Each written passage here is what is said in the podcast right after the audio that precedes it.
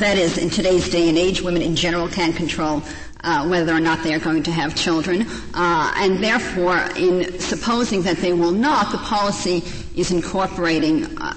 negative behavioral behavioral uh, stereotypes.